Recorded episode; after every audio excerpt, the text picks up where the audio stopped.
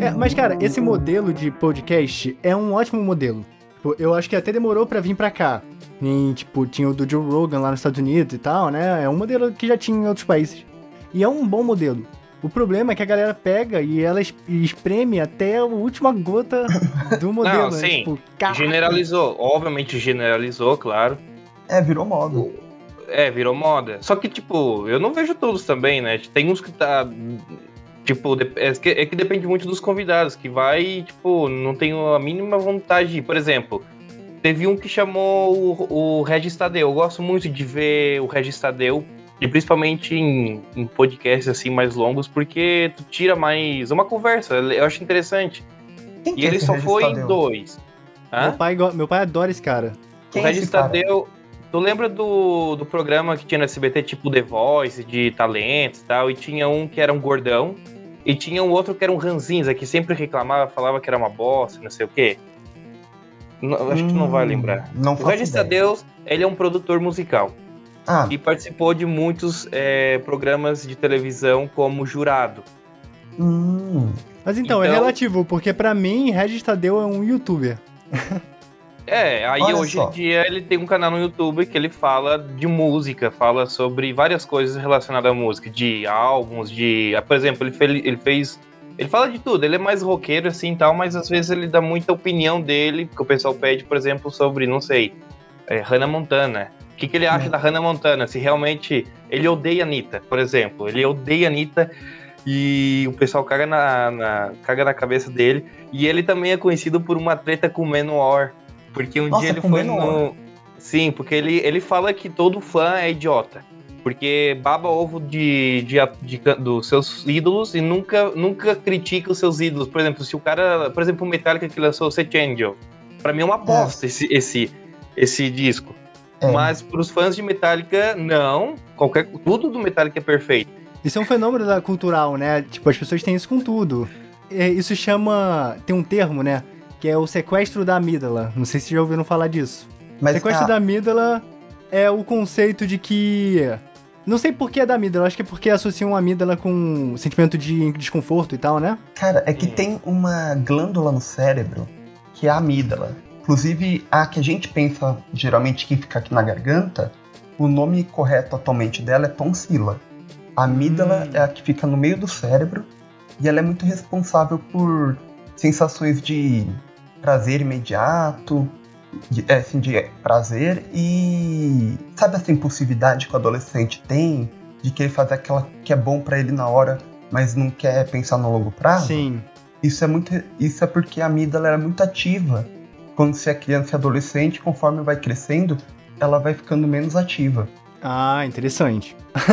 Então, o que, que é esse sequestro é, da amígdala? É, então, o sequestro da amígdala é uma reação que você tem quando alguém te fala alguma coisa que ela é desproporcional, porque ela é 100% emocional, tipo, ela não tem fundamento hum, racional, entendeu? Sim. E assim, ela serve como um mecanismo de defesa para ideias e, e conceitos emocionais, né? Então, tipo assim, você tem uma emoção é, forte, atrelada a um conceito político, ideológico, a um uhum. músico, enfim, qualquer coisa, né? E aí quando alguém vem contra, e ameaça a estabilidade dessa ideia, dessa, dessa sensação que você tem em relação àquilo, né? Você tem essa, é, esse gatilho desproporcional, que é o sequestro hum, da vida. Né? Faz sentido. Sim. É, faz sentido. É.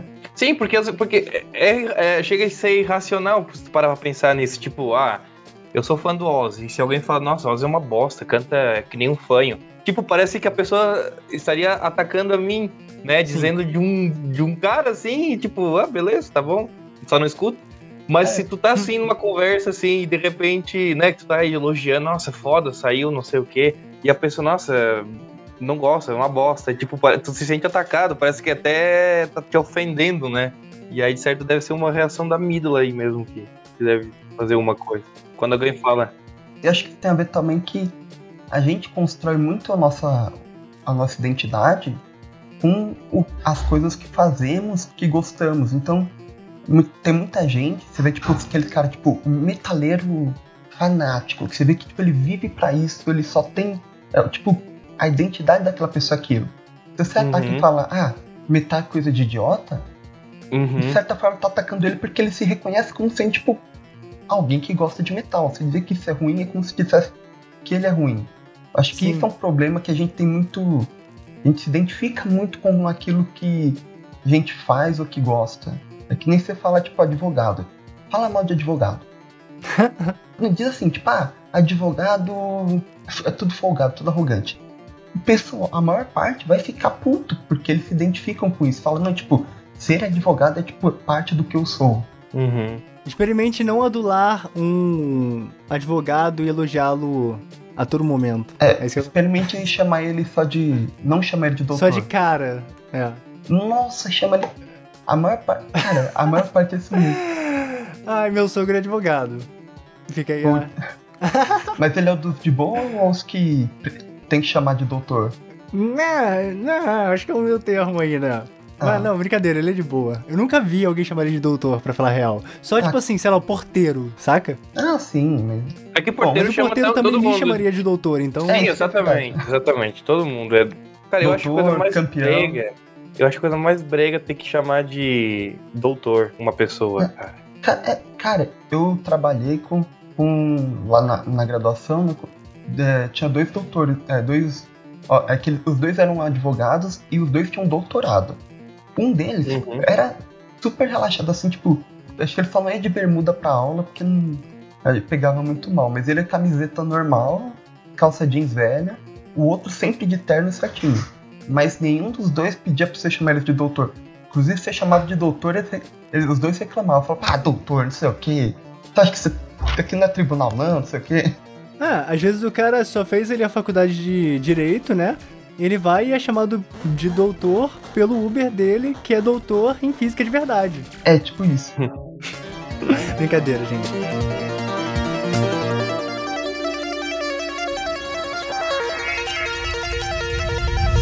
E aí, gente? Alguém está afim de um caos? Caos! Caos! Caos! Caos! Caos! caos.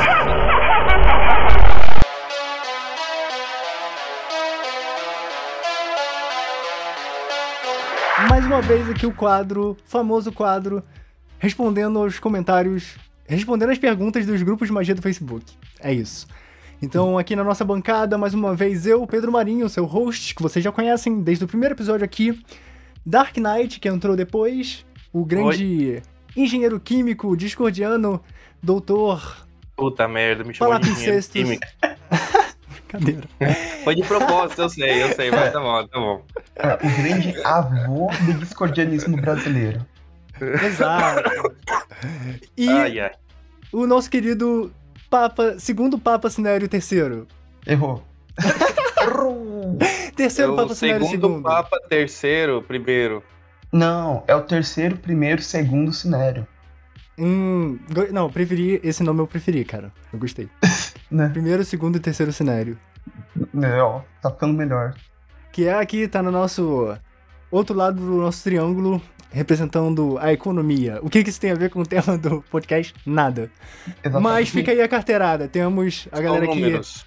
Só números, números. E bom, é, vi que você fez aí uma coletânea de algumas perguntas, né? Pra, bem, antes de mais nada, né? Se você ainda não entendeu exatamente como funciona aqui o quadro, se você não assistiu o outro episódio aí que a gente publicou nesse mesmo modelo, aqui nós vamos entrar em um grupo de magia do Facebook qualquer. Não vamos revelar o nome, nós vamos ler algumas das perguntas e nós vamos dar as nossas próprias respostas, assim como também comentar os próprios comentários e as respostas que as pessoas deram da comunidade nos próprios grupos. Exatamente. Sim. E antes de mais nada, não se esqueça de compartilhar o podcast com seus amigos, com alguém que você pense que possa gostar. Não se esqueça de apoiar a gente fazendo um Pix ou apoiando no Apoia-se aqui no link da descrição. Siga a gente lá na nossa página do Instagram, nossa página do Instagram no caso, né, que é discord.cast. E, bom, nossa, é pesada essa, mas eu vou ler. Quero uma magia para ter vontade de viver. Já postei aqui, mas sempre desanimo. Só queria ser mais ativa e não deixar minha vida passar. Pesado. É, é, essa, essa eu acho realmente uma, uma, uma pergunta que é bem interessante, porque aqui a gente tem que separar, separar bem, né? Até onde a magia vai e até onde é necessário uma ajuda. Eita, tá falando Dark Knight? É, eu acho que parou Dark Knight. É. Problemas técnicos. Eita, já sei, foi o gato. Foi o gato lutando contra um unicórnio. Mas vocês estão me escutando ou não? Agora sim. sim. Ué, Ué. Ué. Não, é, pode Uou. continuar. Não, eu tava. Não sei se vocês escutaram o que eu tava falando, então acho que não. O que eu tava falando é que Você falou aqui que é é bom boa- separar. é, separar até onde a magia vai e até onde é necessário uma ajuda médica, né? Que inclusive eu acho que em, em alguns casos, assim como que a pessoa falou, né, vontade de viver e tal, eu acho que dá pra usar a magia como um, um complemento. Sim. Às vezes, ou seja, é, é normal as pessoas se sentirem às, vezes tristes ou sem vontade e tal. É. Não é normal de, é, tipo, a pessoa vive 15 anos nessa, nessa condição e acha que é normal. Isso aí não é normal mesmo, né? Mas, tipo, às vezes dois, três dias e depois passa. Nesses casos eu acho que magia poderia funcionar. Sim. É, algo que é mais, tipo, de vez em quando bate uma bad assim, você não sabe por quê. Isso eu acho que magia resolve. Até uma meditação já ajuda. Muitas vezes uma meditação simples é- já resolve. Sim, que eu acho que é, a grande questão é assim, se é algo constante, tipo, a pessoa tá tipo há meses nessa, vai num psicólogo, provavelmente o psicólogo pode vai recomendar um médico, um psiquiatra, tem que ver, e a magia ajuda, né? Sim, faltou a presença aqui da nossa ilustre, queridíssima Saori, né? Pra dar o ponto de vista da psicologia. Mas, pelo menos, a gente pode dar aqui a nossa opinião, né, leiga, sobre esse aspecto. Porque, justamente, cara, aqui quando você olha os comentários, a galera respondendo embaixo, o que você menos tem é a galera falando pra procurar ajuda médica, terapia e tal, né? Etc. A galera dá várias recomendações, enfim. Porém, ah, dá pra dar uma colher de chá, né? Fazer uma meia-culpa, porque se a pessoa ela pediu no grupo de magia, né? Ela provavelmente já pensou, já considerou outras coisas, ela tá querendo realmente uma magia. Então, enfim, né? Mas aí a galera comenta aqui embaixo, olha, algumas das dicas que o pessoal dá. Consagre ayahuasca, ou seja, basicamente, tipo, a pessoa tá falando. Use drogas. Use, use drogas. Consuma DMT. Não, cara, o pior é que não é qualquer droga, é uma coisa que é neuro, neurológica, ela mexe muito com o sistema nervoso central. Se a pessoa tá, tipo, triste, com essa, não tá com vontade de viver, por alguma questão do sis- não é só psicológica, vamos dizer, biológica, isso pode piorar. Tanto Sim. que em lugar sério, que tem ayahuasca, tipo, você vai no Santo Daime, uma coisa assim, eles fazem, tipo, um- um- uma entrevista antes pra saber. Não, é exatamente isso que eu ia falar. Quando eu fiz a. Quando eu fui no Santo Daime, a primeira coisa que eles fazem é uma triagem pra ver se você tá bem é, emocionalmente, né? Psicologicamente. Se você toma remédio, se você frequenta psicólogo, se você tem pro- algum problema psiquiátrico, etc, né? Sim, imagina uma pessoa esquizofrênica usando ayahuasca de forma indiscriminada. Mesmo que usar uma vez, assim, eu acho que pode dar muito problema. Sim. E existem alguns tratamentos, enfim, experimentais aí, estudos sendo feitos com psicodélicos, DMT, psilocibina, até LSD, etc. Só que é aquilo, são experimentos feitos geralmente com microdoses, né? Ou até quando são doses maiores, é feito em um ambiente extremamente controlado, com acompanhamento médico, psicológico, etc. E não é simplesmente você ir lá e consagrar, né, o ritual, enfim. É. né? É porque, porque aí, porque aí é realmente onde entra uma, a, questão pontual, porque como o Cinério e, você, e tu também, né, tá comentando, né, tem o lado biológico, né, químico, a coisa química mesmo, e tem a coisa que seria sutil, né, que seria magisticamente falando. O que, que poderia ser, né, magisticamente falando? Ou a pessoa pode ter uma forma de pensamento que de- consome essa energia dela, né? Ou seja, ela está sendo vampirizada literalmente. Ou um obsessor, né? Que, que é uma, uma das coisas mais normais que, que, acontece é chegar um encosto, né? Até aqui, eu até, até, até faço alguns relatos, porque como aqui tem uma alta incidência de suicídios, e uma vez que eu fui brincar, né, de Ouija, de uma maneira totalmente incorreta, né, pra deixar claro aqui, foi uma semana horrível. Eu acho que todos os, os obsessores suicidas do, do, do bairro aqui, eu acho que se juntaram pra, pra ficar comigo aí uma, uma semana de férias. E chegou, chegou a pontos de, de. Quando eu comecei a perceber que tinha invasão de pensamentos assim, eu já vi que, opa, acho que o negócio tá chegando num extremo. Aí é, foi banimento assim, constantes até, até que a coisa se normalizasse. Então, muitas vezes a pessoa, assim, se a pessoa, né, espiritualmente falando, provavelmente ou está sendo vampirizado por uma forma de pensamento, não, não necessariamente servidor, pode ser uma forma de pensamento ori uh, originada de maneira inconsciente, né? É normal também acontecer, se a gente não cuidar bem da, dos do nossos pensamentos, uh, já tem aquela frase, né? O, o pior inimigo é a nossa mente. Mas também pode ser algo externo também, né? A pessoa tem vícios, usa drogas e obsessores, o ambiente, obsessores né? acabam. É, o ambiente também pode pode ser propício a esse tipo de coisa aí, banimentos, é, meditações seriam mais indicados, até mesmo sigilos, trabalhar com sigilos. Para mim, na verdade, sigilo funciona muito bem para algo psicológico, no meu caso É. pessoal, né? Inclusive, eu acho que é o Patrick Dunn, que ele fala o que, a, que é trabalhar a parte interna, e ele usa, falando magia no geral, é muito mais fácil do que trabalhar com algo externo. Tipo, você modificar algo de si mesmo é mais fácil do que modificar algo externo, ou puramente externo. E eu acho E faz que sentido, faz Sim. sentido. porque você tá trabalhando tipo com algo.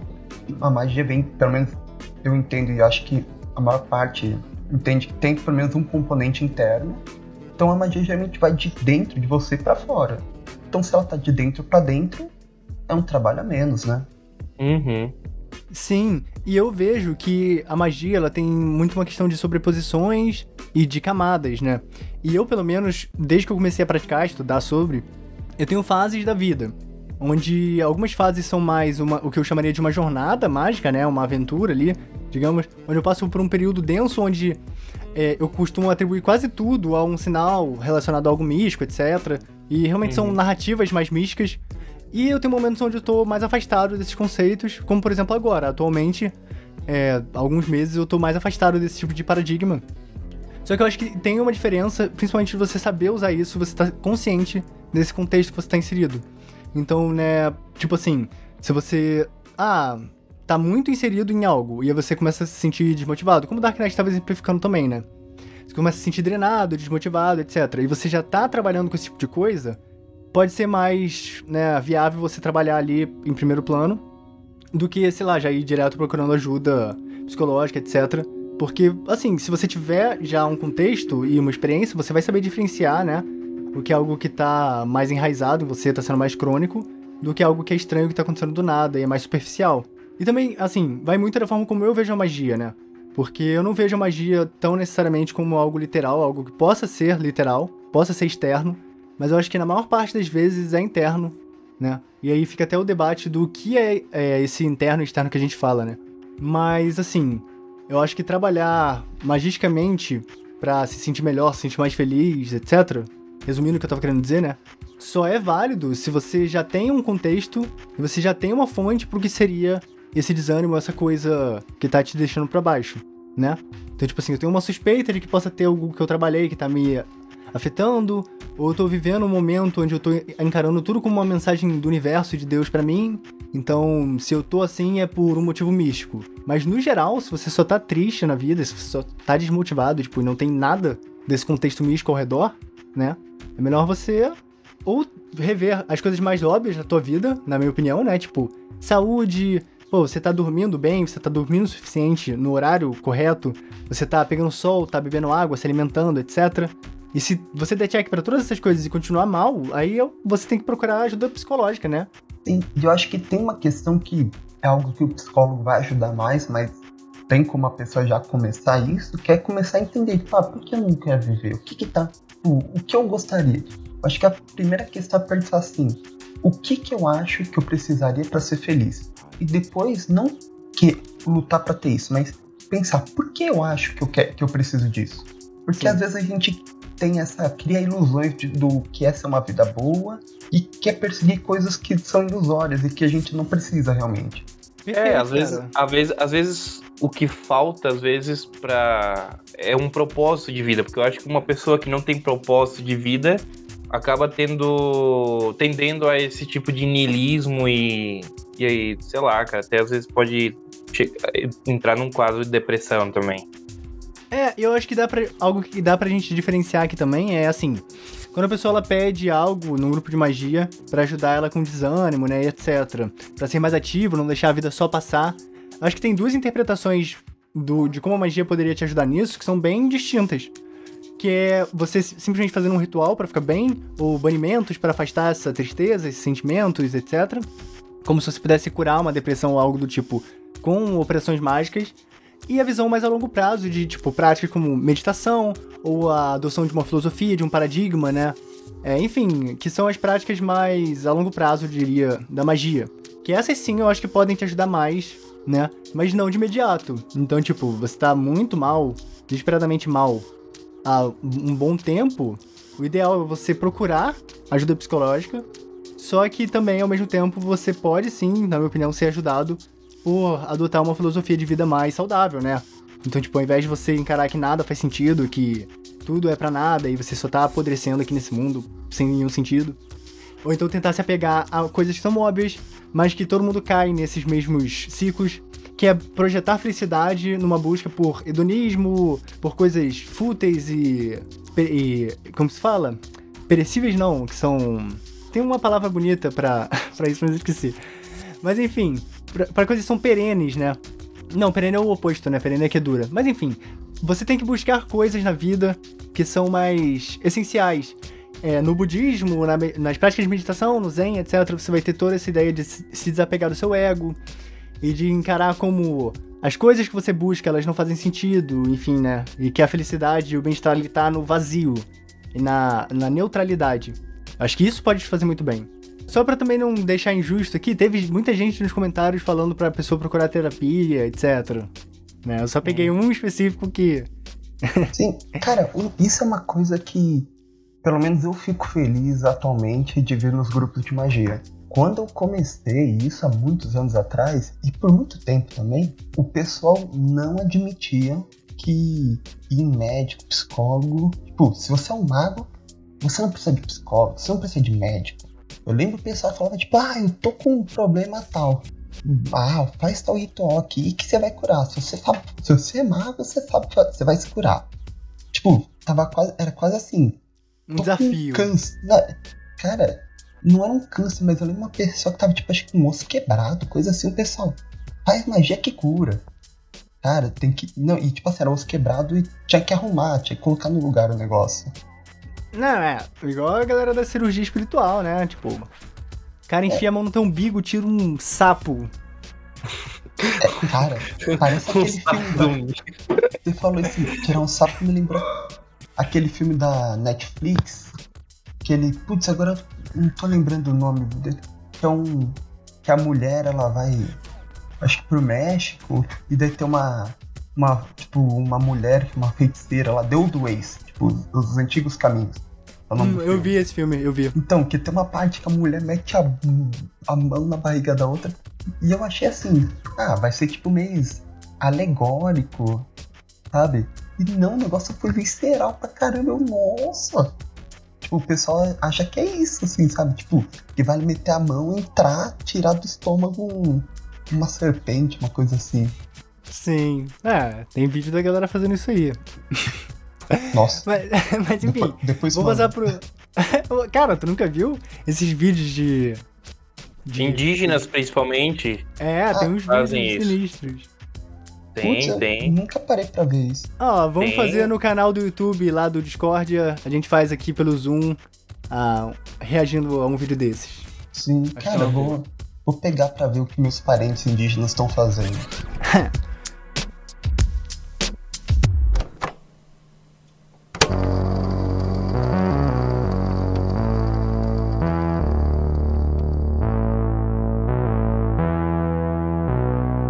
Essa daqui é famosa, ficou famosa lá no grupo do Finord. Eu faço questão de ler pelo contexto. Para você que tá aí no futuro, nós estamos um dia depois do blackout geral das redes do Facebook, né? Ah, que Foi o Facebook, Instagram, WhatsApp.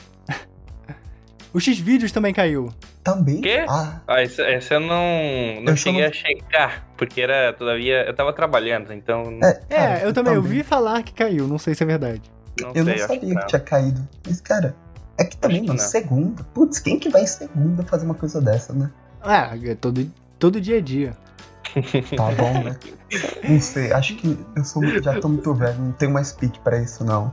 será, que, será que o servidor do, do Zuckerberg é o mesmo. Oh, o Zuckerberg deve ser o dono do X-Vídeos também, imagina o plot twist. É, cara, não então, eu não sei, eu não sei se é coincidência, mas lá no meu trabalho deu problema no sistema da empresa e, tipo, no e-mail. No meu e-mail que eu uso, tipo, parou o servidor também ao mesmo então, tempo.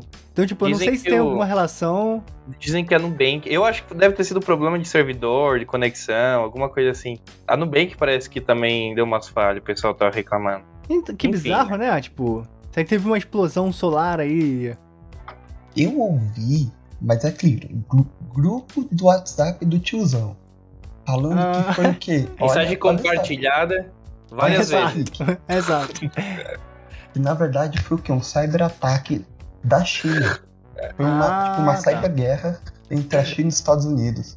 Ah, yeah. ah, a treta que eu vi, a conspiração que eu vi é que saiu anteontem, vazou lá um, uma, umas denúncias de, de tipo, de uns insiders do Facebook divulgando que, tipo, o Facebook tinha estudos pontuais e tal, específicos, que provam que eles estavam explorando formas de deixar os usuários irritados e estressados, né? Pra promover mais engajamento nas paradas. Isso seria, tipo, ilegal. Aí que, tipo, que ele ficou fora do ar no dia seguinte porque eles estavam mudando o algoritmo por causa da justiça e tal, né? Mas eu também não sei, não me aprofundei. Foi um, eu vi um meme da Lisa Simpson apontando pro quadro e falando isso. Foi o máximo que eu vi. Sabe quantos bilhões o Zuckerberg perdeu na ação de bolsas por causa Sei. dessa falha? 6 bilhões de dólares, cara.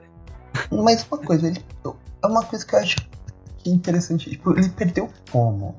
Porque em valor de tipo, mercado de ação. Ah, cara, ações, valor de né? mercado, foda-se. Cara, assim, valor de mercado, variação de curto prazo um dia, não importa para ele. É, só pro investidor fudido. Não, é só Que botou quem... toda a sua grana em ações do Facebook. Não, é só pra quem, tipo, vendeu. Porque se o cara manteve e, e recuperou, ele não perdeu nada. É, só esperar, né? É, cara, tem uma frase do Warren Buffett que é. Cara, é impressionante. Eu acho perfeito, que ele diz o quê? O mercado financeiro é uma redistribuição de renda dos menos pacientes para os mais pacientes. Perfeito. É isso. O pessoal que qualquer variaçãozinha já, meu Deus do céu, perdi tudo, tô perdendo dinheiro e, e vende, é o pessoal que se ferra. Tem inclusive vários estudos sobre isso. Que quem, tipo, olha toda hora a carteira, olha todo dia a carteira dele, fica fazendo muita movimentação, tem rentabilidade menor do que quem deixa o dinheiro lá. Ó, viu? A gente falou lá no início que serviria de algo ter um economista. É, tá. alguma coisa serviu. tá aí, o, negócio, o negócio é investir em bitcoins. É, invista em cripto, Shiba Coin. Shiba Coin. Mas. Tem que, quando que vai criar o Bitcoin? Cadê o Finord Coin? Finord Coin, de onde é que tá? Onde é que tá o Finord Coin? Verdade. Então vamos fazer. É, vamos fazer. Mas então, vamos lá pra pergunta do cara, antes que se perca no esquecimento. O cara falou. Não é nem uma pergunta, né? Foi uma, foi uma declaração, basicamente. Ah! O cara tá. ele veio para explicar o que, que aconteceu, né? Por que, que o espero, Facebook caiu. Eu, eu espero que ele não, não escute Discordia Cast, hein? Ah, eu espero que escute. Se ele escutar, a gente, a gente chama ele pra, vir aqui falar. Isso, isso que eu ia falar. A gente chama ele. Sim, a gente. Nós, se a gente falou de você você se sentiu ofendido, a gente pode vir falar com a gente que a gente dá espaço para você falar. Isso é fato. E aqui é o podcast não é democrático, mas é justo. A gente abre o espaço para vocês virem para cá, se vocês se sentirem ofendidos. Hum, então, vamos lá, o comentário do cara. Hoje o dia começou estranho. Já de cara, quando acordei, senti o ataque do astral, vindo de servidores com características de Berserker, usando as conexões digitais e ativações muito antigas. Porém, não tive medo. Usando um ritual profano, tracei com meu próprio sangue o sigilo do Inquisidor sobre a mão direita, repeti um mantra enquanto entrava em gnose e ativei o Inquisidor no modo caçador para destruir as ameaças que me rondavam. Pouco depois, minha intuição me indicou que ele precisaria derrubar as conexões digitais para poder cortar as maldições que jogaram em mim. Eis o resultado. Agora estou fazendo o agradecimento público acordado na ativação. Aí ele, uma palavra impronunciável que ele coloca depois. Então, se você. Por isso que a gente deu esse contexto. Se você não entendeu, ele tava falando que ele foi atacado no astral por um. Por uma entidade digital, né? É isso? Eu tô entendendo é, certo? Não, entidades que usavam o meio digital. Que usavam. É, mas são entidades antigas, né, que ele fala. É. Que usavam o meio digital. É. E aí ele usou o Inquisitor, que se eu não me engano, é um servidor do Chaotize, não é? Ele não é dos 40 servidores. Não, não é dos 40, eu acho. Pelo menos eu... Mas eu acho que também não é do Chaotize, hein? Tem, tem, também tem que ficar de é. olho aí. É, é um servidor da internet. De grupo... É da internet, é, sim. É, é público, é um servidor público que não é dos 40. Se pai é até da Lua Valente esse servidor. É, não sei. É. Eu e a imagem do servidor, é literalmente um cara do Star Wars com um sabre de luz na mão, assim. É literalmente isso. E aí ele tá. Enfim, o cara falou que ele usou esse servidor para atacar a entidade digital, é, a entidade antiga que se. É, que usava o digital, ele. sei lá. E, e, ele explodiu os servidores do Facebook com essa conjuração. Essa, esse é o argumento, né? Ou eu tô interpretando errado? Eu entendi ah, isso. Que, tipo, sim, que sim, ele teria que desconectar é, essas redes que esses, vamos chamar de obsessores, estavam usando contra ele. Eles estavam, tipo, usando a internet contra ele. Então, nisso, acabou que desconectou o, as coisas do Facebook. Provavelmente eram como que eu posso falar? Os caras eram hacker, hackeou o Facebook dele, então teve que Agora eu quero fazer uma pergunta para vocês, já que vocês tocaram nesse assunto. O que é tecnomagia para vocês? Hum. Como funcionaria a tecnomagia? Então, cara, eu não acho que tecnomagia seja algo diferente de, da magia como tradicional. É, ah. ela seria só ferramentas que você usaria que são tecnológicas. Então, tipo, ah, você vai precisar de foco, você vai precisar de todas as habilidades somente vai estar tá ali usando, vai ser o principal, mas, tipo, ah, vou fazer o, o sigilo. Vai ser, pode ser um algoritmo. Você vai usar, digamos, um vídeo psicodélico para entrar em estado de transe. Usar alguma coisa como vai, tipo, o, eu já vi quem que eu acho que é o Phil Hine que, fa, que fala que uma forma, um Vajra, sabe o Vajra?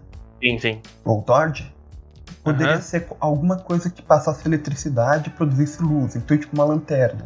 Poderia ser um substituto equivalente. Hum. O, se não me engano, o Phil Heine que fala isso. É, então, então tipo... tem essas interpretações de, tipo, de você usar elementos eletrônicos e digitais para fazer a magia, tipo, fazer um ritual por videoconferência, etc. E também tem, na minha opinião, a característica da expansão dos paradigmas mesmo. Então, assim, na antiguidade a galera ia associar um processo mágico de divinação com os astros, através da astrologia, né? Aí, depois com o tempo, a galera começou a introduzir conceitos de magnetismo, de eletricidade na magia, e hoje em dia você consegue atribuir conceitos de eletrônica e de, e de coisas digitais é, é pra fazer essas correlações de assim, na, é, assim embaixo como em cima, saca? As above sob low. De tipo, ah, as coisas elas operam de forma semelhante, análogas aos processos digitais, aí você consegue fazer paralelos e tal né? É, Agora, mas deixa eu fazer já leu o... Acho que é o Fratero D que fala. É, o Fratero D acho que é o primeiro que apresenta isso, mas tem outros que falam também. Dos quatro modelos, tipo, os quatro modelos de paradigma. Que deu o quarto é um que eu, tipo, que eu já vi ele Fratero D falando, outros autores falando, que é o modelo informacional. Mas eu vi pouca gente, tipo, eu não lembro de ter visto alguém aplicando esse tipo de modelo. Porque ele pega o primeiro, que seria o espiritual, tipo espírito, segundo energético, terceiro psicológico e o quarto informacional. Em que tipo meio que o universo seria como um computador, a gente tá mandando informações e com isso tipo meio que a gente joga um código que o universo roda e seria assim que a magia funcionaria. Sim, eu já ouvi também esse, essa separação que você comentou, mas muito pouco também, assim, ouvi por alto é. já alguém comentar. É, eu já li sobre isso, mas eu nunca vi, tipo, alguém aplicando mais o, esse quarto modelo. Tanto que, sabe, não sei se você lembra o... Putz, agora esqueci o nome do nosso convidado, que foi o...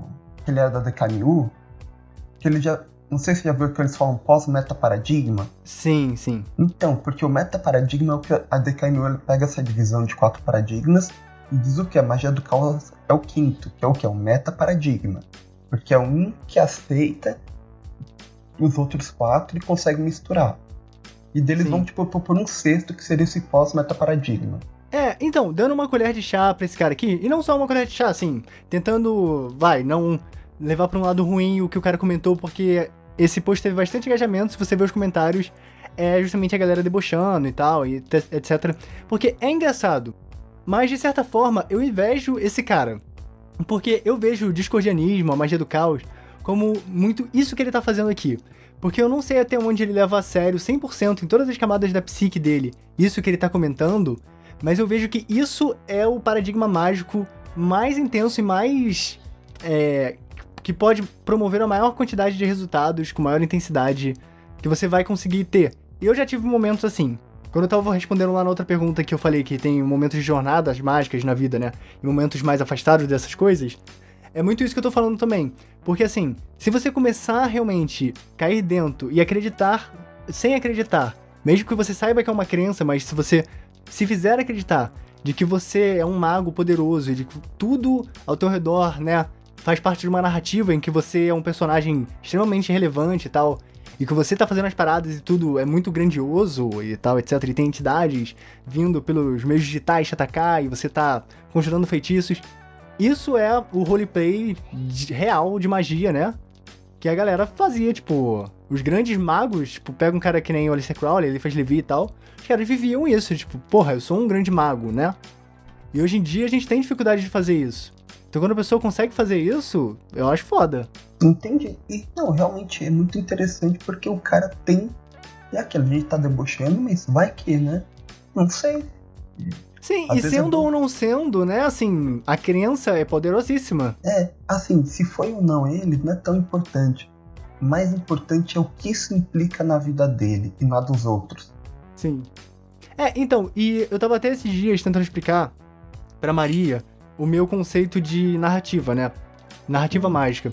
Porque isso é um conceito que faz muito parte da minha cabala é algo que eu já, desde que eu comecei a me interessar mais por discordianismo e todo essa, esse lado da linguagem e tal, né, algo que é muito importante para mim.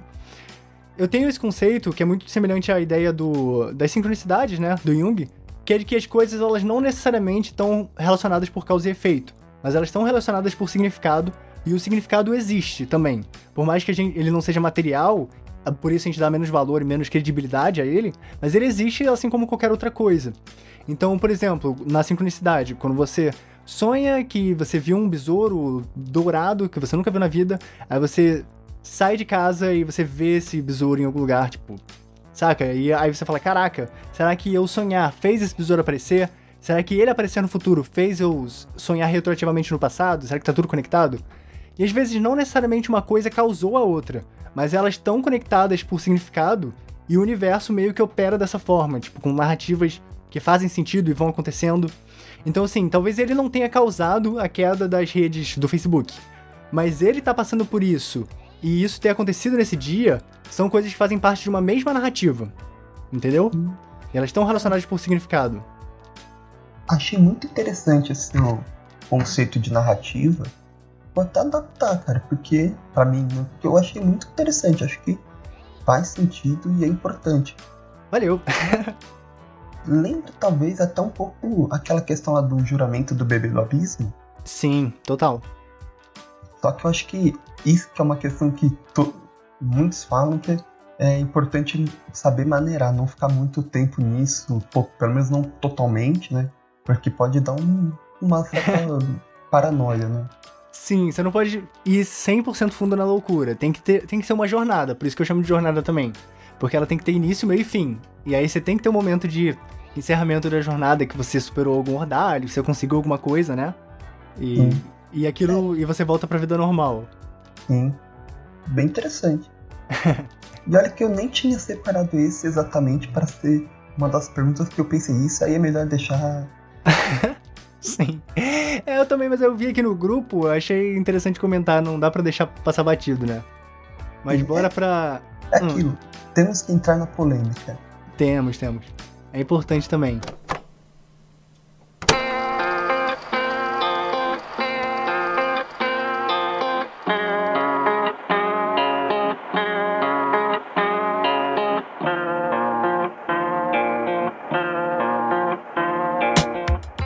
Tarde, uma dúvida.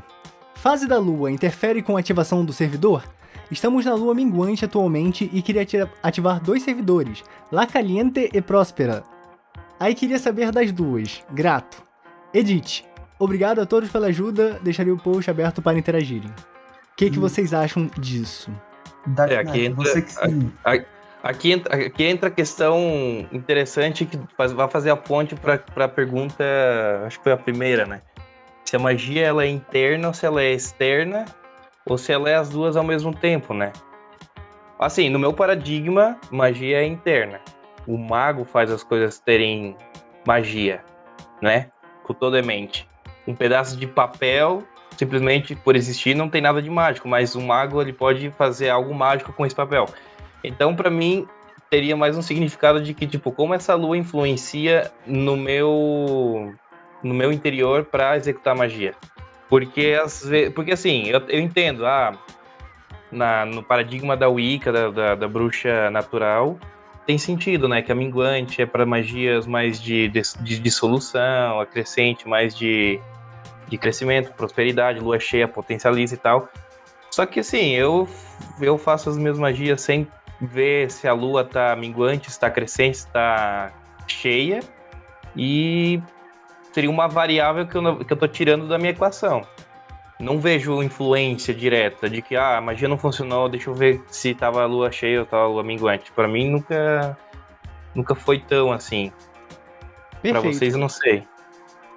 Eu concordo. Em gênero, número e grau, cara. Eu acho que, como eu tava falando das narrativas, assim, se você consegue absorver o significado daquilo, pode ser relevante para você numa prática. Agora, se você não tá conectado com esse significado, ou se você consegue se desvencilhar, mesmo que voluntariamente, desse significado, aí não faz diferença mesmo. Então, assim, se para você é algo que você sempre considerou, esse lance de fase da lua, de, se você tá sincronizado com essa simbologia e ela te afeta, é importante você respeitar. Agora, se, você, se não é tão importante para você, ou até mesmo se você se sente distante desse tipo de paradigma, não vai fazer diferença nenhuma. Eu tenho uma visão um pouco levemente diferente da de vocês, mas acho que na prática implica na mesma coisa. Que eu vejo que a magia ela tem os dois. É uma interação do que é interno com o que é externo. Só que aquilo vai afetar? Depende. Você está usando coisas planetárias, está usando um sistema que se utiliza dessas energias? Porque eu acho que assim, o sistema são as suas crenças, sua simbologia, mas também é um sistema que você está usando. Porque se você está usando um sistema planetário, os outros planetas que não, mas que estão, os outros elementos que estão nesse sistema, mesmo que você não esteja usando eles, vão afetar. Então depende muito de como você está usando. E assim, às vezes tá, tá afetando, mas às vezes não é algo que é importante, é algo tão pequeno, afeta tão pouco. Porque um monte de coisa vai afetando um monte de coisa ao mesmo tempo. É tipo, quando você pega uma uma bola e joga para um amigo seu pegar, tem diversas coisas que estão afetando aquilo. É vento, é atrito, é como tá a bolinha, como tá a sua mão, como tá do, do seu amigo. Só que você não precisa pensar em tudo isso. Você consegue, vamos dizer assim, uma pessoa média conseguia jogar a bolinha e seu amigo pegar. É, o mais impressionante é o amigo esticar a mão e pegar, né? Porque, tipo assim, se você. Esse paralelo que você fez, né? Tipo, a quantidade de cálculos de variáveis ali no movimento, a intensidade de força que ele teria que fazer e tal, o ângulo. São várias. Tipo, né? Se você fosse calcular tudo isso no papel, pô, Nossa. dá uma bela tarde de, de, de, cálculos, né? E você faz instantaneamente, pá. E você pega exatamente onde a bola tá, com a mão no formato exato do formato da bola e ela encaixa ali perfeito. Às é, vezes, né? Não sempre, mas... É, nem sempre, mas isso é uma coisa interessante. Será que, tipo, essa nossa habilidade natural de meio que se ajustar ao mundo, talvez pode ser também expandida para o espiritual. Talvez, tipo, meio que, ah, se a, a lua às vezes afeta, mas meio que se você sem perceber, tipo, algo seu espiritual percebe meio que rebalança isso sem você precisar colocar isso conscientemente na conta. Mas eu acho que assim, tem coisas externas, sim, elas podem afetar ou não dependendo de como você se conecta com as coisas, mas o mais importante é que tem coisas que vão ser super secundárias. Se você não está usando tipo, uma força lunar na hora, eu acho que ela vai ser extremamente secundária, talvez nem afete. É, eu acho que assim, ainda mais falando de magia do caos aqui, né?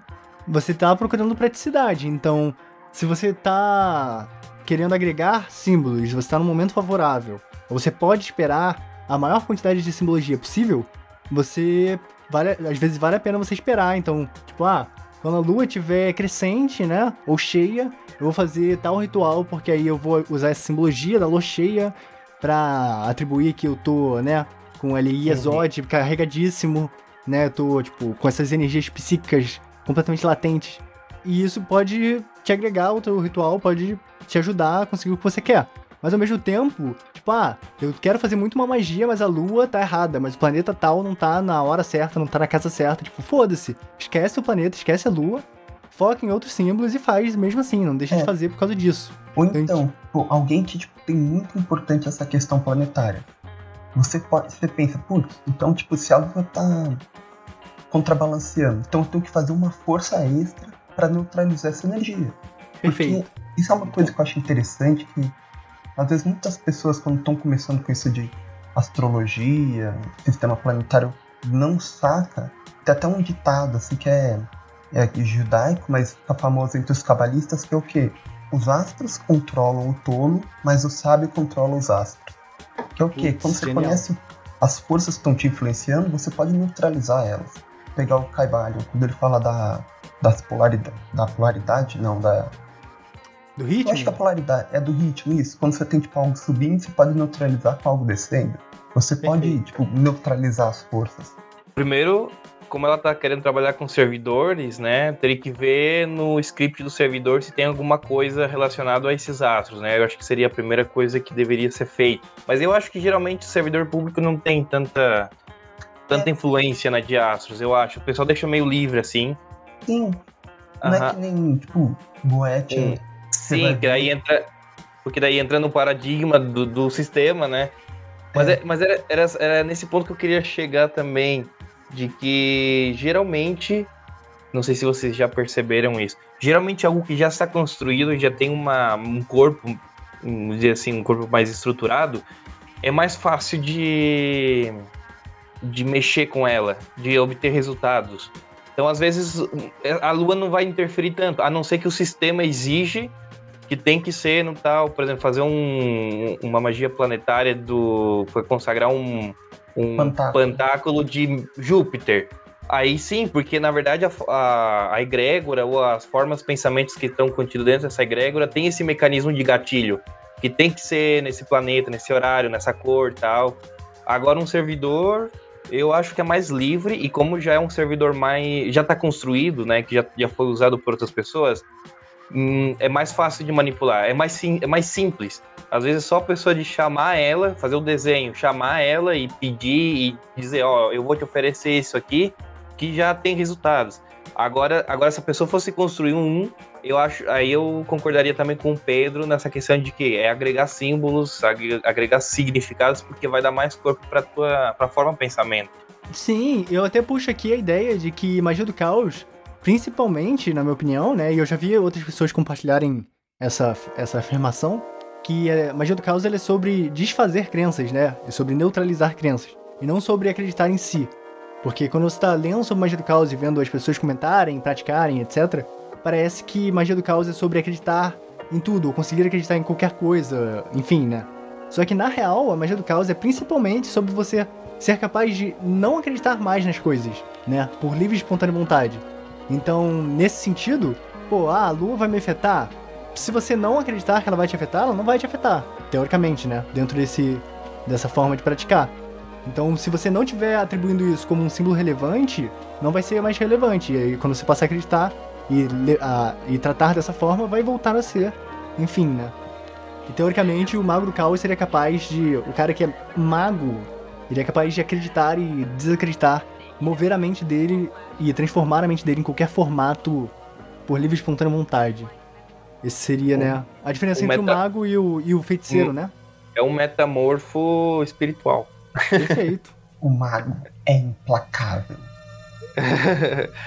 muito, mais, muito mais elegante ter o título de mago do que de feiticeiro. Ou, ou não? Sim. Vocês não concordam? É, claro, porque justamente por causa dessa conotação que eu falei. Porque eu acho que o mago ele é foda, assim. Por isso que eu acho que até assim, claro, quando a galera fala, ah, eu sou mago, né? Que nem o Nino fala, Nino Denani, né?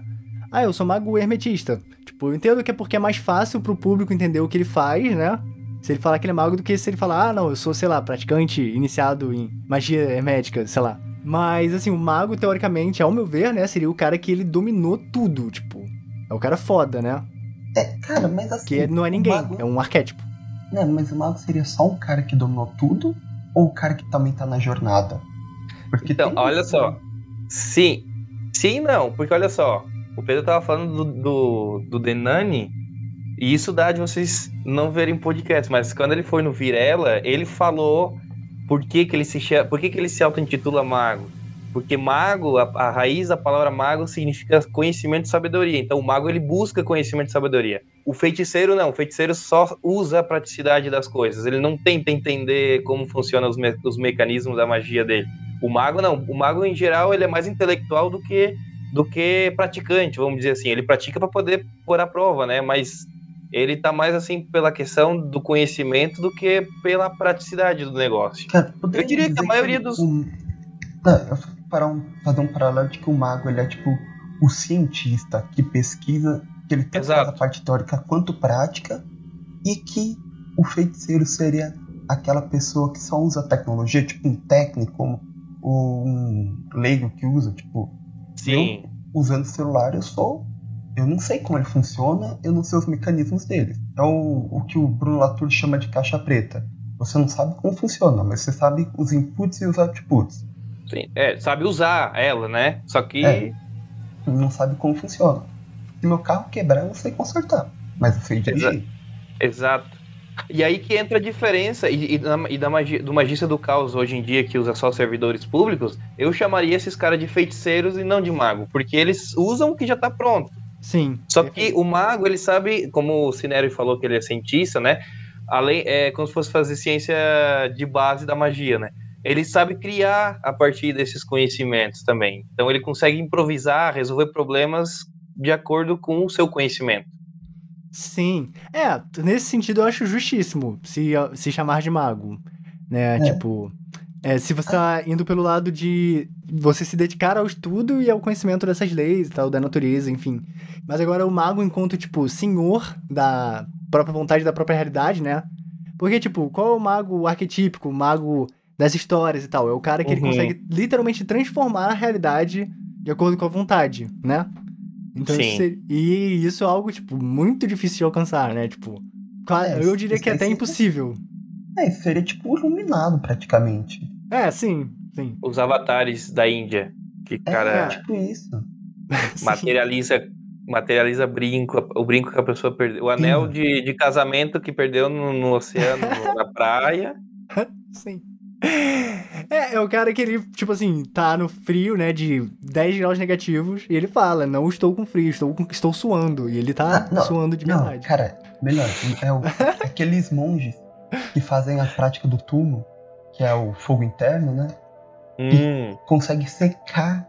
Não sei se você já viu, tipo, o Wim Hof faz isso também, mas os caras tá, tipo, na neve e eles ficam tão quentes, tipo, a neve derrete. Tem um, os monges tibetanos que fazem essa técnica tem o tipo pega é, no tapete cobertor tipo cobertor molhado coloca assim tipo cara sem camiseta tem tipo nada por, na parte do torso, coloca uhum. no ombro e seca o negócio. Sim, tem habilidades sim. Eu até acredito realmente, assim, não é todos que fazem, são bem alguns que têm umas habilidades ali. Eu até acho que seja possível sim.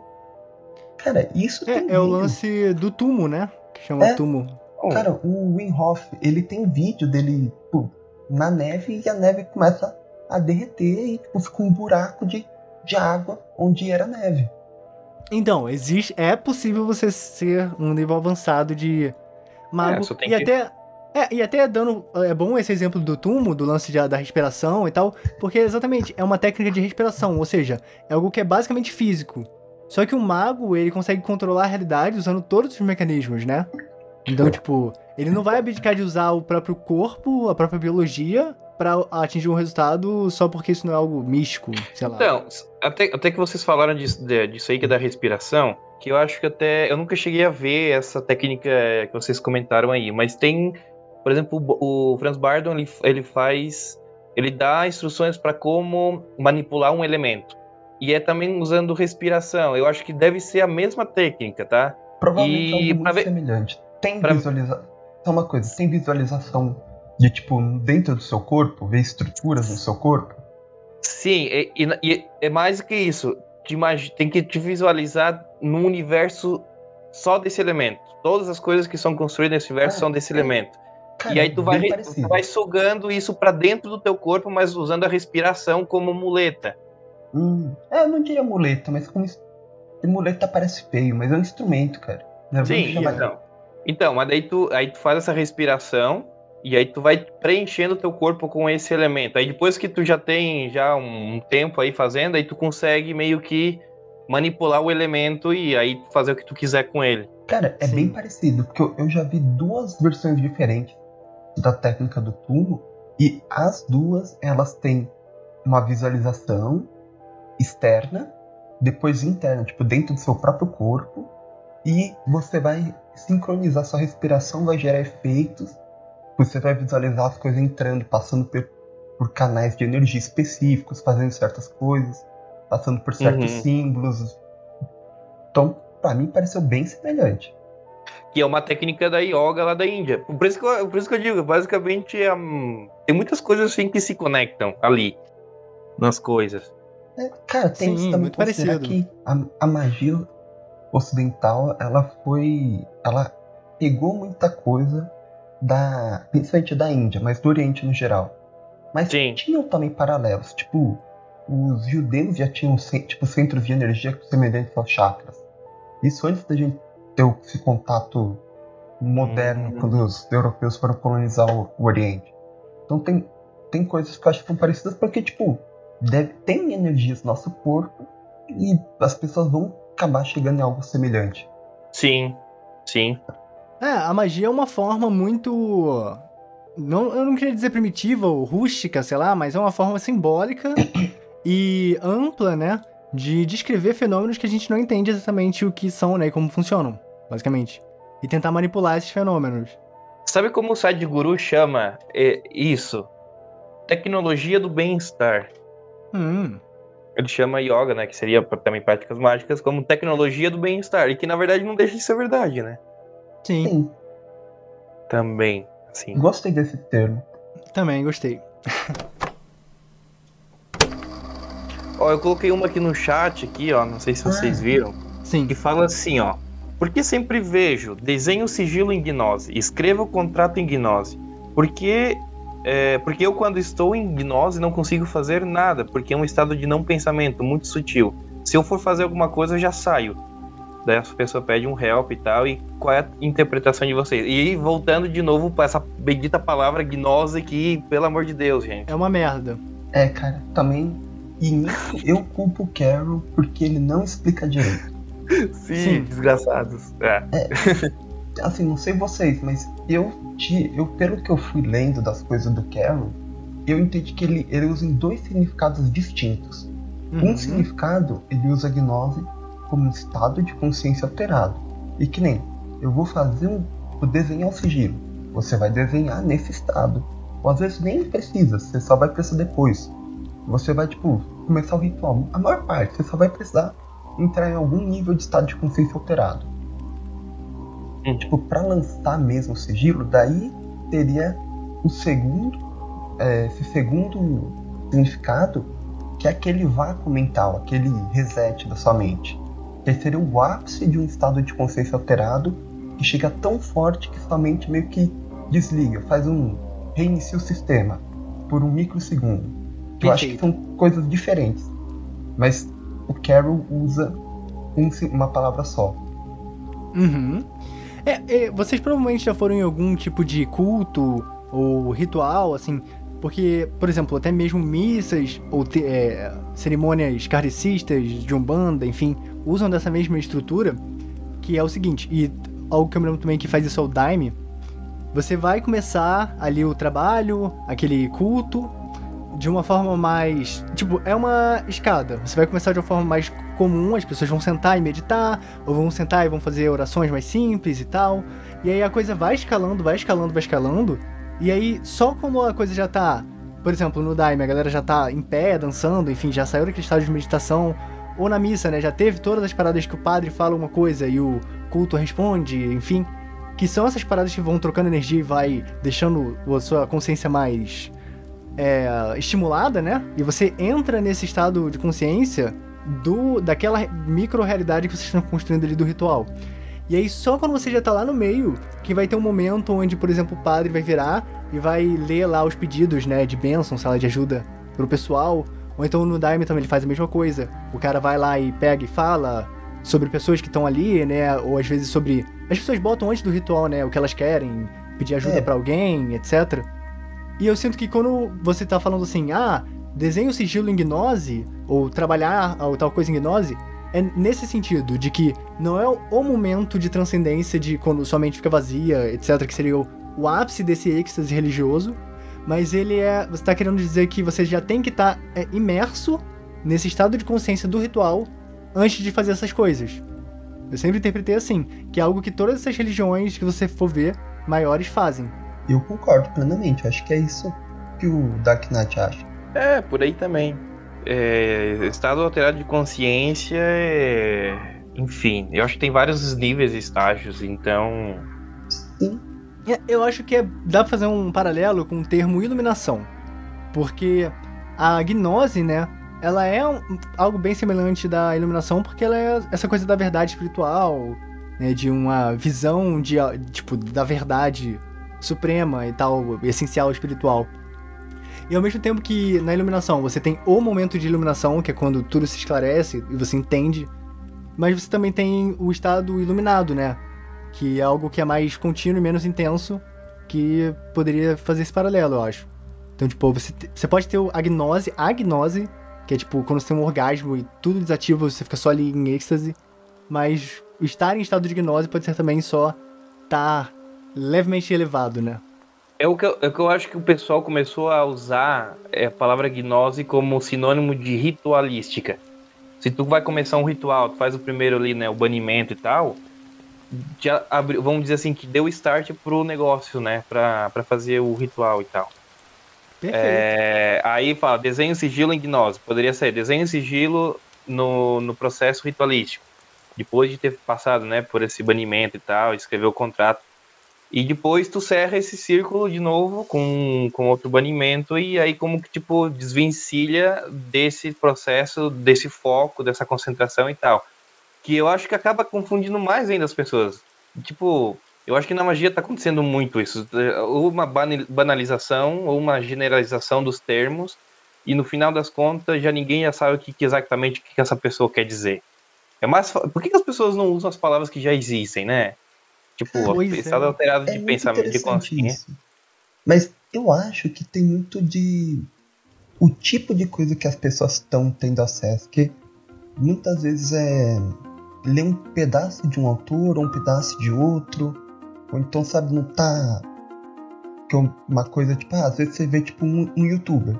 E ele tá usando uma nomenclatura. Tipo, o cara é hermético. Hermetista, ele vai usar um tipo de nomenclatura. Depois ele vê um cara da magia do caos que usa outra. Depois vai pra um da Wicca. E às vezes, assim, tipo, tipo, eles podem estar falando a mesma coisa. Mas cada um usa um termo diferente e a pessoa se confunde. Sim. Começa a enrolar Sim. um com o outro. E só a experiência vai fazer você entender ou perceber, né, que quando essas coisas são a mesma coisa com termos diferentes. Tipo, só quando você vê o que é que as pessoas estão falando, né? É, você vai conseguir é, sacar. Cara, eu acho que isso é bem interessante. É uma coisa de. Tipo, ah, você estuda. É como você você estudou como que anda de bicicleta. Você só vai entender mesmo quando você estiver andando na bicicleta. Você vai ver, putz, não, isso daqui não é exatamente isso. Não, aquilo é daquele outro jeito. Sim, é sim. Então eu acho que se saber... você se sente. É. Se você se sente inseguro com seus rituais, seus trabalhos, suas coisas, eu te recomendaria frequentar rituais coletivos, mesmo que seja de religiões grandes, tipo eu falei, tipo um banda, ir numa missa, e tentar entender o que que tá acontecendo ali, né? E o que que causa essas, essas energias, essa sensação diferenciada desses rituais religiosos, né? E aplicar isso nas coisas que você mesmo faz. Cara, é excelente isso. E realmente, Sim.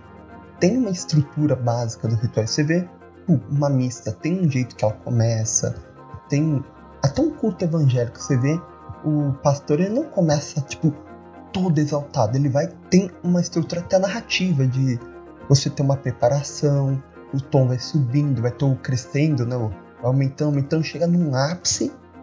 Depois você tem um, ter, um término que já é um nível mais baixo, que é para encerrar e você voltar para sua realidade normal. É, exatamente. É, é chega é, um momento que transcende narrativa, tudo, né? interessante isso, porque o ritual é uma narrativa, né? Sim, sim o ritual, sim. exato. Tem que ter a narrativa.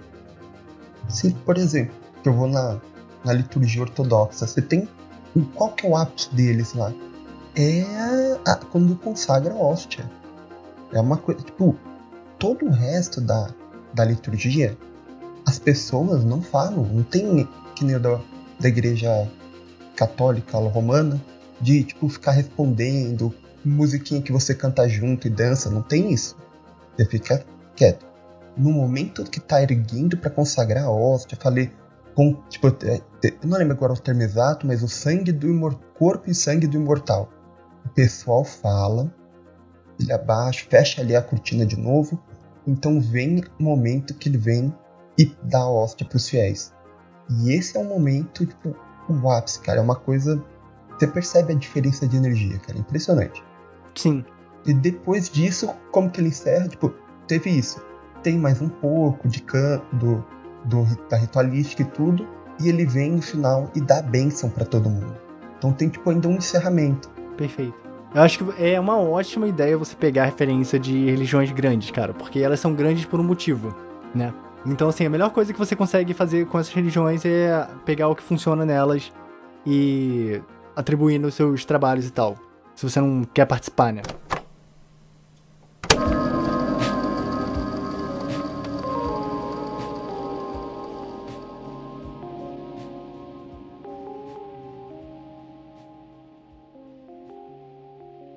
Next one.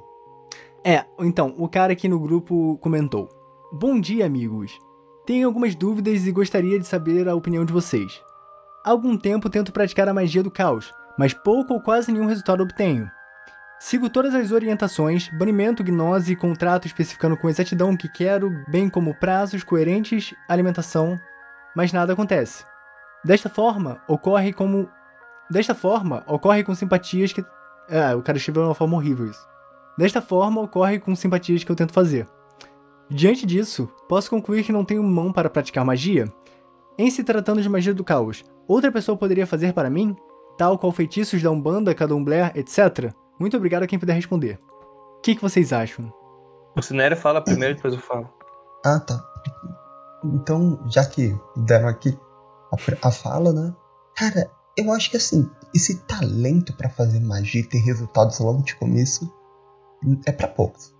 Eu não tinha resultados no começo, eu levei muito tempo para ter resultado. E quando comecei a ter, as coisas tudo cagada, tipo, era resultado, era. Mas não era o que eu queria. Tipo. Então, eu acho que é uma questão que às vezes tem que treinar. Você tem que sentar a bunda, meditar, visualizar, entender, praticar. Eu acho que às vezes tipo, um servidor público, ele, ele pode dar resultados mais rápidos, porque você não vai ter que fazer, já uma entidade pronta, é mais acessível. Só que mesmo assim, se você não sabe, tipo, se você não tem essa prática, às vezes você não consegue nem chamar o servidor, mesmo ele tendo algo mais acessível. Sim. É, cara. É. Não, pode falar, Dark Knight. Não, não, não, não, complementei. É, eu ia falar que assim, no início, quando eu comecei a ver magia e começar a tentar fazer as primeiras coisas, eu geralmente ia fazendo várias vezes, várias coisas diferentes para a mesma coisa, até ter algum algo próximo de um significado, mesmo que às vezes muito, muito forçado e distorcido, né, pra eu conseguir interpretar ali como o resultado daquilo que eu tava pedindo. Mas aí, conforme o tempo foi passando e ultimamente, só ultimamente, tipo, nos últimos. esse ano e ano passado, que começou a rolar mais de eu ir fazer uma magia para algo e logo, assim, na mesma semana eu ver resultados, tipo, concretos e que são exatamente aquilo que eu tinha feito, só tendo feito uma vez uma operação, por exemplo, né? Tipo, é algo que é difícil. Sim, eu acho que também muita gente pula as, as etapas de treinamento, né? De habilidade, de visualização e concentração. E, e assim, é, cria, não sei se, se essa pessoa estava tentando criar um servidor ou, ou, ou usar um, um, servidor público e nem assim conseguiu resultados, né? É, também tem essa questão da prática, mas inclusive até, até um relato pessoal que tá, tá, tá, tá acontecendo agora, por exemplo, tô trabalhando num servidor. E, tipo, já tem duas semanas e, tipo, ainda não apresentou resultados. E, assim, dependendo do objetivo, às vezes também precisa de maior, maior força, maior energia e tal. Não vai ser qualquer coisa que vai, vai dar resultado, né? E, e criar um servidor também não é uma tarefa tão fácil. Por isso que o pessoal às vezes pergunta, tá? Qual é a diferença entre sigilo e um servidor? Vai depender do, quão, do quanto tempo quanto tempo tu vai querer dedicar para criar um sigilo e, ou um servidor, né? Que às vezes tem que ficar alimentando semanas ou se não meses, dependendo do intento, claro. Mas assim, dizer que não tem mão para magia eu acho meio exagerado. Eu acho que não tem habilidade ainda suficiente para poder manipular energia e conseguir resultados. Mas com prática e, e treinamento, qualquer um pode conseguir. É, não tem essa de não ter mão para as coisas, cara. Existe preguiça, essa é a verdade. É, também. Falta também. de vontade. Sim, tipo assim, tem gente que. Eu acho que é que nem qualquer coisa. Você chega. Sempre tem aquela pessoa que chega e já tem facilidade, que faz bem as coisas. Tipo, você chega. Sempre tem aquela pessoa que, tipo, é, na escola é bom em matemática, o cara que é bom em física, que é bom em história. Para tudo tem gente que é, tem uma habilidade, tipo, uma facilidade mais natural. Mas isso não quer dizer que você não possa ser também. Às vezes você vai precisar, tipo, ficar mais horas sentado com a bunda na cadeira para aprender o mesmo, que outro aprende mais rápido? Às vezes sim. Mas não quer dizer que você não vai aprender. Uhum. E ele também pergunta ali se outra pessoa poderia fazer por ele, né? É claro que sim. Tipo, isso aí é. Não, é que não é tão comum que a gente vê muito gente do, de cultos de matriz africana fazer para os outros.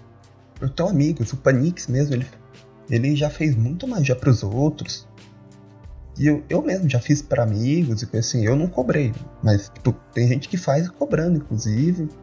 E, e funciona. Assim. Sim. Essas semanas atrás eu fiz uma magia para Maria e funcionou, tipo, instantâneo. Foi muito rápido.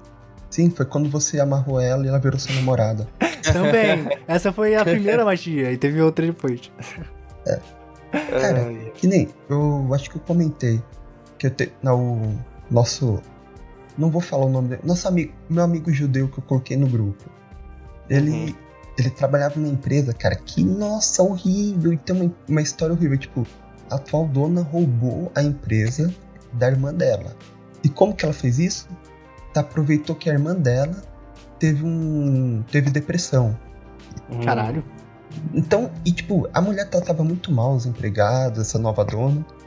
E ele se demitiu e falou: Cara, você pode fazer uma coisa para acabar com essa empresa? Porque essa mulher não só tá, tá horrível. Eu, tá bom. Tipo, eu fiz algo para ele, eu nunca trabalhei naquela empresa, não, não sei nem onde fica, mas só peguei praticamente o nome da empresa e tá uhum. tá tendo resultados visíveis. Tipo, a receita da empresa caiu pela metade. Nossa. É, a gente já sabe que a especialidade do Papacinélio é magia de ataques. E economia, Cada um né? aqui Protagonista é, né, por um motivo. Aí, é, né? ó. Aí dá pra fazer bastante ataque em camadas até, né? Porque o cara entende como funciona o fluxo da, né, do é. negócio ali. Sim. Muito bom. Interessante. É, inclusive, isso é uma coisa interessante para complementar a pergunta da, da, dessa pessoa que fez no grupo, né? Porque às vezes, por exemplo, dependendo do, do, do tipo da magia, Tipo, não precisa. Tipo, não dá. Sei lá. Eu. Tipo, tem determinados tipos de magia que para mim funciona mais fácil e outras, assim, que tenho que penar um monte para conseguir um resultado.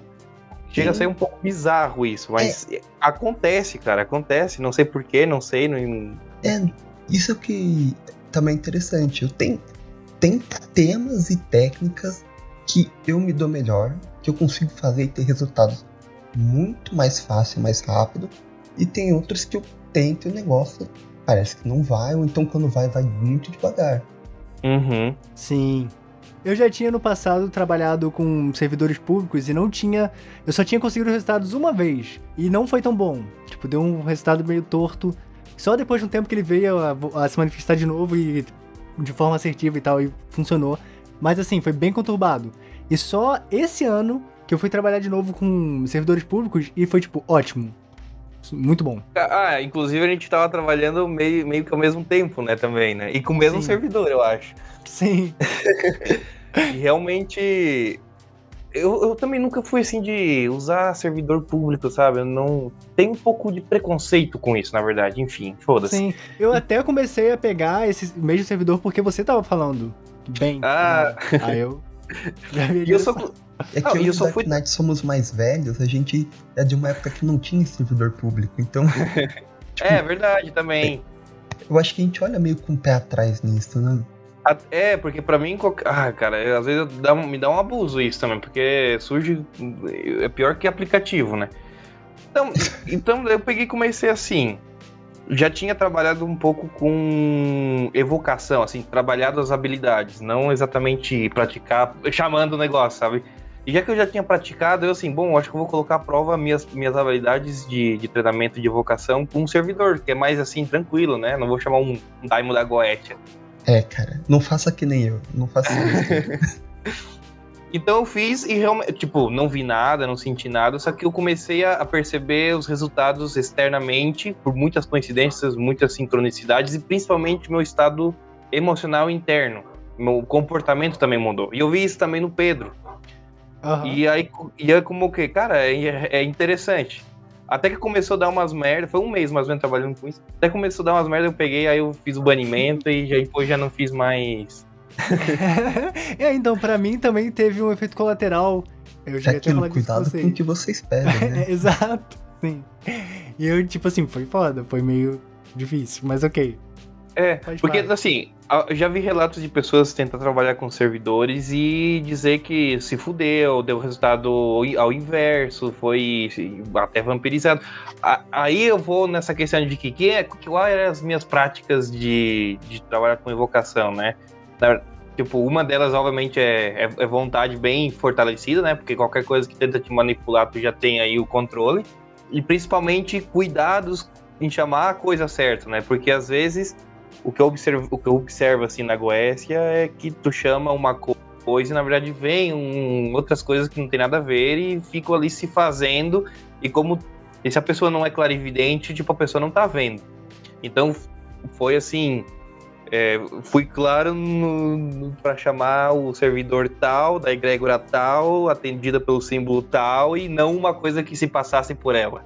Que eu acho que acontece aí com pessoas que é, que, tá, que, é muito novo na, no meio magístico e, e aí acaba trabalhando com obsessores ao invés de trabalhar com servidores. Sim, é, tipo, por isso que é importante o treinamento, né? O Libre MMM, o treinamento lá do Franz Bardon e tal. Que é, pô, você conhecer a si mesmo também, né? Entender qual é o seu estado neutro e tal, qual é a sua energia. Antes de você começar a misturar as coisas, né? Pra você poder Sim. sempre retornar essa base.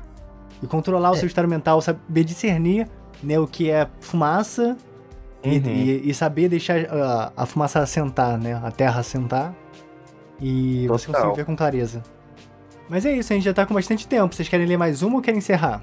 Podemos encerrar se quiser. Podemos é, ler poesia que... também. Sim, vamos pegar as poesias do Dark Knight, ele tem umas boas. Os limericks, né?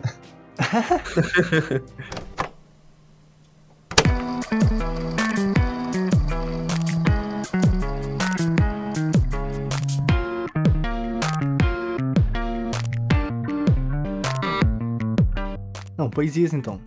Brincadeira. Não, é mentira, é. brincadeira. é, o amor é um fogo Não, vou para descontrair, para descontrair, vou ler mais umazinha mais simples pra gente dar a nossa opinião rapidinho. Ah, okay. Que é a moça, que bela moça que comentou. Eu preciso de mandigas para atrair o boy, que já demonstra um certo interesse em mim, mas nunca passa disso. Eu quero que ele chegue junto, sem servidores de preferência. A pessoa tá com trauma de servidores mágicos. Sim, já, já não aguenta mais, né? Tá ligado? É, já, pelo é. amor de Deus. Já, putz, não quero mais esse negócio. Sim, ah, nossa. Cara, tem coisas muito. Primeiro que assim, pra ela vê que o cara quer, mas não tá muito assim. Ou, é, uma opção, coisas de Mercúrio, feitiços de Mercúrio, coisa. que Mercúrio tem a ver com isso, com velocidade, com acelerar as coisas, com começar e.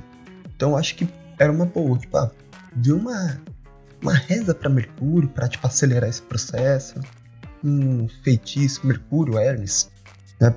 Vê, tipo, numa quarta-feira, né, dia de Mercúrio, vê, faz uma reza, uma coisa assim, faz seu pedido, desenha o símbolo astrológico de, de, do planeta Mercúrio, concentra nisso, tipo, eu acho que é uma boa.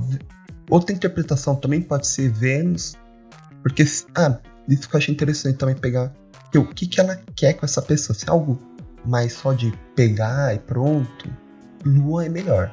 Se é algo que é uma relação mais duradoura, Vênus é melhor. Uhum. É, eu acho que se ela quer, assim, ter algo com uma pessoa específica, mesmo que seja com uma pessoa específica, vale mais a pena ela trabalhar magnetismo pessoal, né? A própria imagem, questão de atração nela mesma do que ficar jogando coisa nos outros. Acho que é sempre mais fácil você tentar afetar a si mesmo do que o próximo, né? Então esse é o meu conselho. Faça rituais para magne... faça rituais para magnetismo pessoal, para sua imagem, né, para ser visto de uma forma melhor pelos outros, enfim. E aí vai julgando o charme na pessoa enquanto você faz esse esse processo. Vai aumentar suas chances. Muito bem. É, Dark alguma... Knight. E Dark Knight, alguma, algum parecer? Coloca na boca do sapo. Ah, mentira. Nossa. Coloca na boca do sapo e costura. Cara. Ai, ai. Não, bota no coração do sapo. O sapo tem coração, gente? Tem. Ah, claro. você vê, é que você viu, o cara é, tá tanto tempo aí no, nessa parte físico-química que esqueceu da biologia. Né? Pois é. é cara, peixe tem coração. Ah, e é que na verdade me dá preguiça, cara, esse tipo de pergunta, assim, nos grupos. Eu fico. Me dá preguiça, cara. Assim, dá preguiça, mas você faz Ai, cara, vai na internet, é só na internet digitar, sei lá, é, simpatia. Feitiço pra... do amor. Cara, acho um monte de coisa isso na internet, cara. Não precisa ir no grupo pra pedir isso aí, tá ligado? É porque cara... quando alguém específico fala ah. pra ela, ela acredita. Ah, cara. É, é, às dá... vezes tem isso de você ter uma confiança em alguém falar. Que às vezes você tá tipo, putz, qual que. Tem tanta opção, acho que é... o, o problema hoje em dia, antigamente, tipo, pré-internet, o problema era a falta de informação. Hoje em dia é o excesso. É, tem tanta Netflix. informação que confunde. Netflix. É, tem tanta é. coisa que você não sabe qual escolher. Você fica tipo, mas é esse ou aquele? Qual que é melhor? Qual que é Não, e pior, cara, no grupo aí vão, vai ter 25 pessoas que vão responder e as, só vão, vão ser 25 sugestões distintas. Aí, dessas 25, qual que eu vou escolher, tá ligado? Eu, eu ficaria mais puto ainda, porque nem sequer. Ah, sei lá, cara, eu. Preguiça, me dá preguiça isso, gente. Desculpa, desculpa. Nada, justíssima manifestação. É. Merece uma cerveja, vamos tomar uma Cara, cerveja. É, Bora. É melhor pedir perdão do que permissão. é, é. Isso é, é o grande lema da é. infância. É. Infância, adolescência. Sim. ah, mas então é isso. Pô, foram ótimas perguntas aí. A gente foi das mais complexas e profundas, essenciais para as mais fúteis e. e que deixam o Dark Knight impaciente. eu espero que. eu espero que você tenha gostado desse episódio. Se você ouviu até aqui, não se esqueça de compartilhar, pelo amor de Deus, esse podcast com alguém. A gente tem que propagar o Fnord, levar de a palavra Deus? do discordianismo Achei da que deusa. Da deusa. Não, mas é, pra, é porque para ser discordiano, né, você tem que contrariar as expectativas. É verdade. Putz, você contraria as minhas. Olha. Eu já tô um passo além. É. Daqui a Mas pouco é você vai estar tá rezando o Pai Nosso. Vai abrir rezando o Pai Nosso. Pois é. a gente tem que fazer isso um dia. A gente tem que trazer um, um, convidado que seja ortodoxo, sei lá. Tem que é. ter esse episódio ainda. Vou chegar, vou chamar o padre. Sim, Não. seria ah, ótimo. Mas é o que eu falei até. Eu tenho que. É que eu esqueço né, de, é, de pegar para conversar com o, o Abdul Kader, que é da Ordem Naqshband, né? E daí já teria um sulf. Sim. Cara, eu tô lendo um livro de um, de um cara que chama Irmão Agostinho, que é tipo um um monge gregoriano, não sei se. Eu acho que não é gregoriano. Ou... De alguma ordem. É, é um monge católico e, tipo, o livro é A Ordem Secreta dos Repolhos Incandescentes, um bagulho assim. Deixa eu ver exatamente. Nossa. É A Fraternidade Cósmica do Repolho Místico, que é o nome. e, e é, tipo, é muito bom, cara. Mas o cara, ele é realmente, tipo, um monge católico. Mas o livro é muito bom e é muito nonsense. Então a gente tem que convidar alguém tipo esse cara. Não sei se ele tá vivo ainda, mas vou atrás de ver e convidar ele, porque. É. É, bras- é, sabe se ele é brasileiro? É brasileiro. Pô, melhor ainda. Que Sim, ele não vai ter que ficar. É, inclusive, ele, ele é conhecido do meu sogro, então tem uma ponte. Tem um canal. Cara, melhor ainda, hein? Foi assim que eu conheci o livro. Olha, muito bom, hein? Não se esqueça de compartilhar o podcast com um amigo seu que possa gostar, de seguir a gente nas nossas redes sociais, no Instagram a gente é arroba ponto... No Instagram a gente é arroba discordia.cast, no Facebook nós somos Discordia, Filosofia Discordiana, tem o canal no YouTube também, que é youtube.com.br discordiatv. Não se esqueça de apoiar a gente, enfim, enfim, beijão e não alimente os Teletubbies. Não alimente. até a próxima. Teletubbies. Até a próxima, pessoal. E alimente sua alma com a luz do Senhor Jesus Cristo. Não puxa a ponta amarela.